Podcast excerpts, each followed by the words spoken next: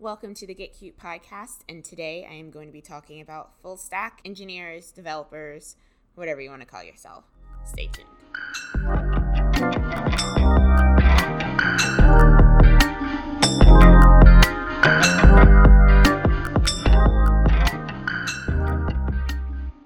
Welcome back. Long time no talk. Uh, I'm actually uploading things on time. I'm so proud of myself. Before we jump into the topic today, however, I do want to say thank you to everyone that has given me a five star review on Apple Podcasts or wherever you are listening to this podcast currently.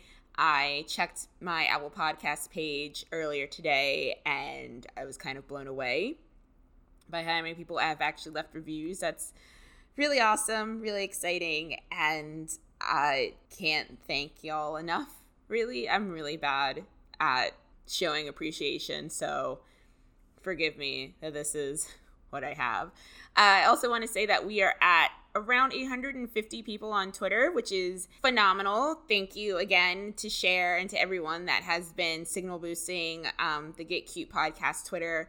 If y'all can keep doing that, that would be fantastic because I have been working on the sticker sheet.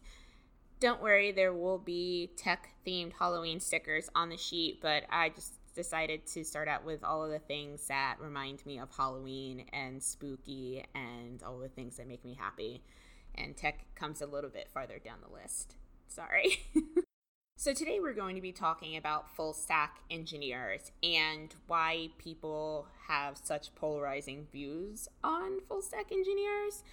Personally, I have been a full stack engineer for the past two years um, between the job that I have now and the job previously. That was my title, even though this job sticks more closely to the full stack engineer role, what we think of as a full stack engineer versus my last job kind of just had me stuck on DevOps.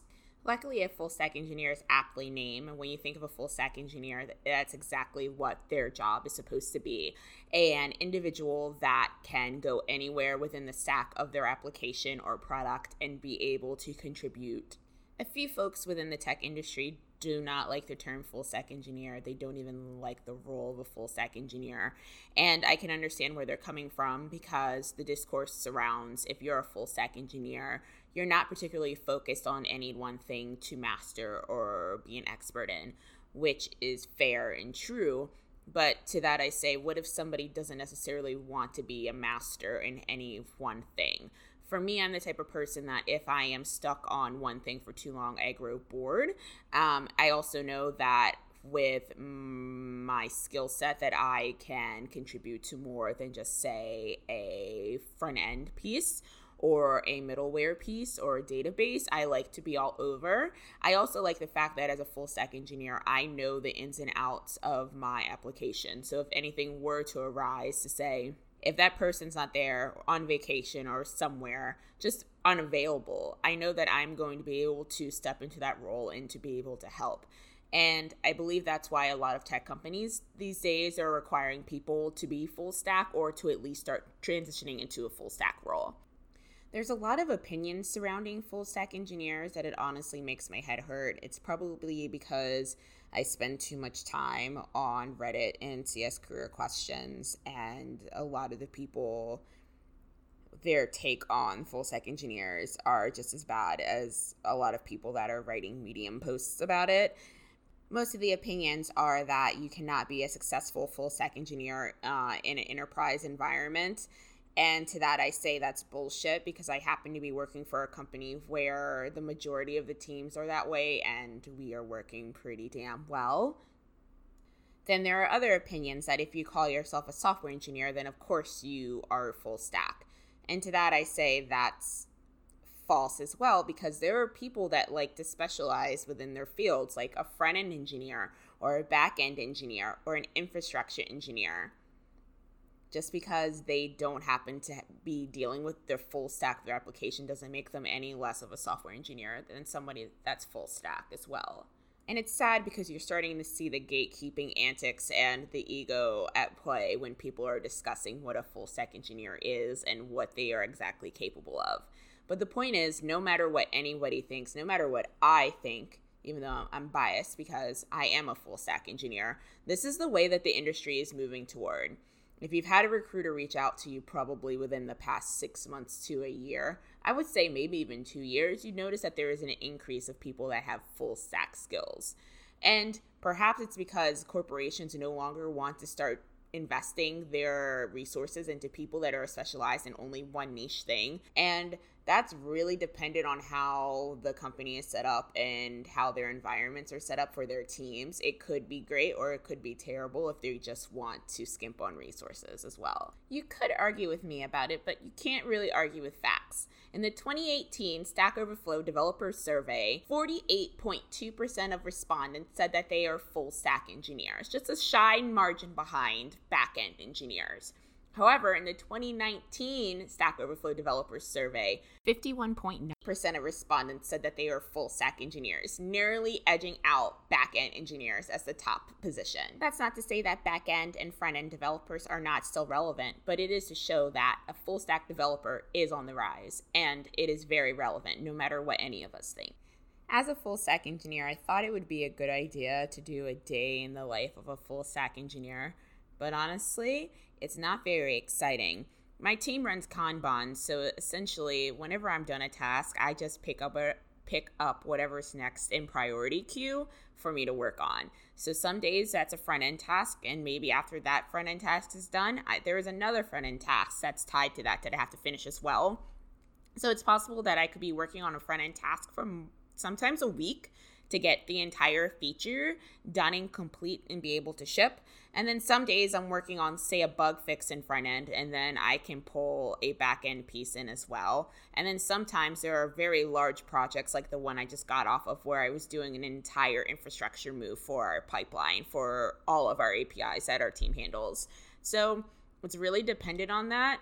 And to me, that isn't necessarily any different than somebody that's running a typical agile sprint for two weeks and is working on the same thing for two weeks. So there's nothing really exciting there. Uh, I just pick up whatever is needed to be worked on at that day. And perhaps the only con that I can think of would be just the context switching because sometimes it's a little hard to go from writing Java and Spring Boot and then all of a sudden you have to switch to TypeScript in Angular 1.6 and you're just like, what am I even doing? There are often times where I start writing Java classes in TypeScript, and I'm just like, this is why isn't this working? Why is the linter screaming? And it's like, oh yeah, because you're writing Java. the pros to being a full stack engineer are as follows, and I mentioned one of them earlier on in the podcast episode, whereas I can't get bored. There's the possibility that I could be working on a different thing every day to every other day, or however long it takes me to get done my currently assigned task, which is great because maybe if you've been working on, say, an API endpoint for three days, you're kind of tired of looking at Java. And so you're able to pick up something on the front end where it's a little easier on your mind, that is. The next pro would be constantly learning. I know that as software engineers in general, we always need to be constantly learning because when we stop learning, that's when we become stale, and stale does not let you keep a job for very long in the current tech climate. However, with a full stack engineer role, it's a little bit different, especially if you are on a team that believes in you build it, you own it. Essentially, that means if you're on a team that has built a specific product, that your team owns that product for the rest of its life, for the entirety of it, which can be great. But when you start to take it to the extreme, such as, hey, this product needs a mobile feature, that means y'all need to learn mobile development and to build it. And that's why in my current role, I'm actually in the process of learning iOS mobile development just for that product. It's kind of cool. It's kind of overwhelming, but in a really good way because that's something that I can add to my resume as well. I'm going to end the podcast by saying that there's a lot of gatekeeping and ego when it comes to discussing a full stack engineer or any engineering role for that matter in this industry. I'm not a better engineer than anybody else because I am a full stack engineer. You are not better than me because you are a front end engineer or a back end engineer or a mobile developer, even. Any of those does not make us better than anyone else. And I feel as though there's a lot of myths surrounding a full stack engineering role, and they're not true So, the matter of the fact is, it doesn't matter if you're a full stack engineer or not. If it's something that you want to get into, if you don't want to be bored, if you want to work on a ton of different technologies and things, by all means apply for a full stack position and try it out. For me, because of the type of person that I am and I know how I function, a full stack role is perfect for me in most of the time. And this is not to say that being a full stack engineer isn't somewhat overwhelming at times because there are a lot of things that you have on your plate that you need to know sufficiently in order to be a quote unquote good full stack engineer. And to me, good just means that you are able to contribute positively to your stack and to your team. So keep that in mind. It's not for everyone, but if you are the type of person that really loves learning a lot, outside of just one section of your stack and you're like the idea of being able to hop around on any given occasion, then by all means, join the dark side. That's it. You've reached the end of the episode. I decided to, take it a little bit easy on this episode this week. Um, I do have a lot of plans for some series that I have coming along, and I've actually started to schedule interviews for people that are going to come onto the podcast and let me probe them for questions because they are masters in their field and I am not. Um, if as always, if you like this episode, please feel free to leave me a five star review on Apple Podcast or wherever you're listening to this. It really helps me out, and I know that a lot of you have already done that. So thank you, thank you, thank you. If you haven't, please feel free to. Um, it just makes everything a lot better for me in the long run, business wise. If you have any questions, comments, or concerns, feel free to email me at thegetcutepodcast at gmail.com and also follow us on Twitter at getcutepodcast. And I guess you can follow me on Instagram too at getcutepodcast, even though I never update it because Instagram and I are not friends. All right, so that's it. I will see y'all on the next episode. Bye.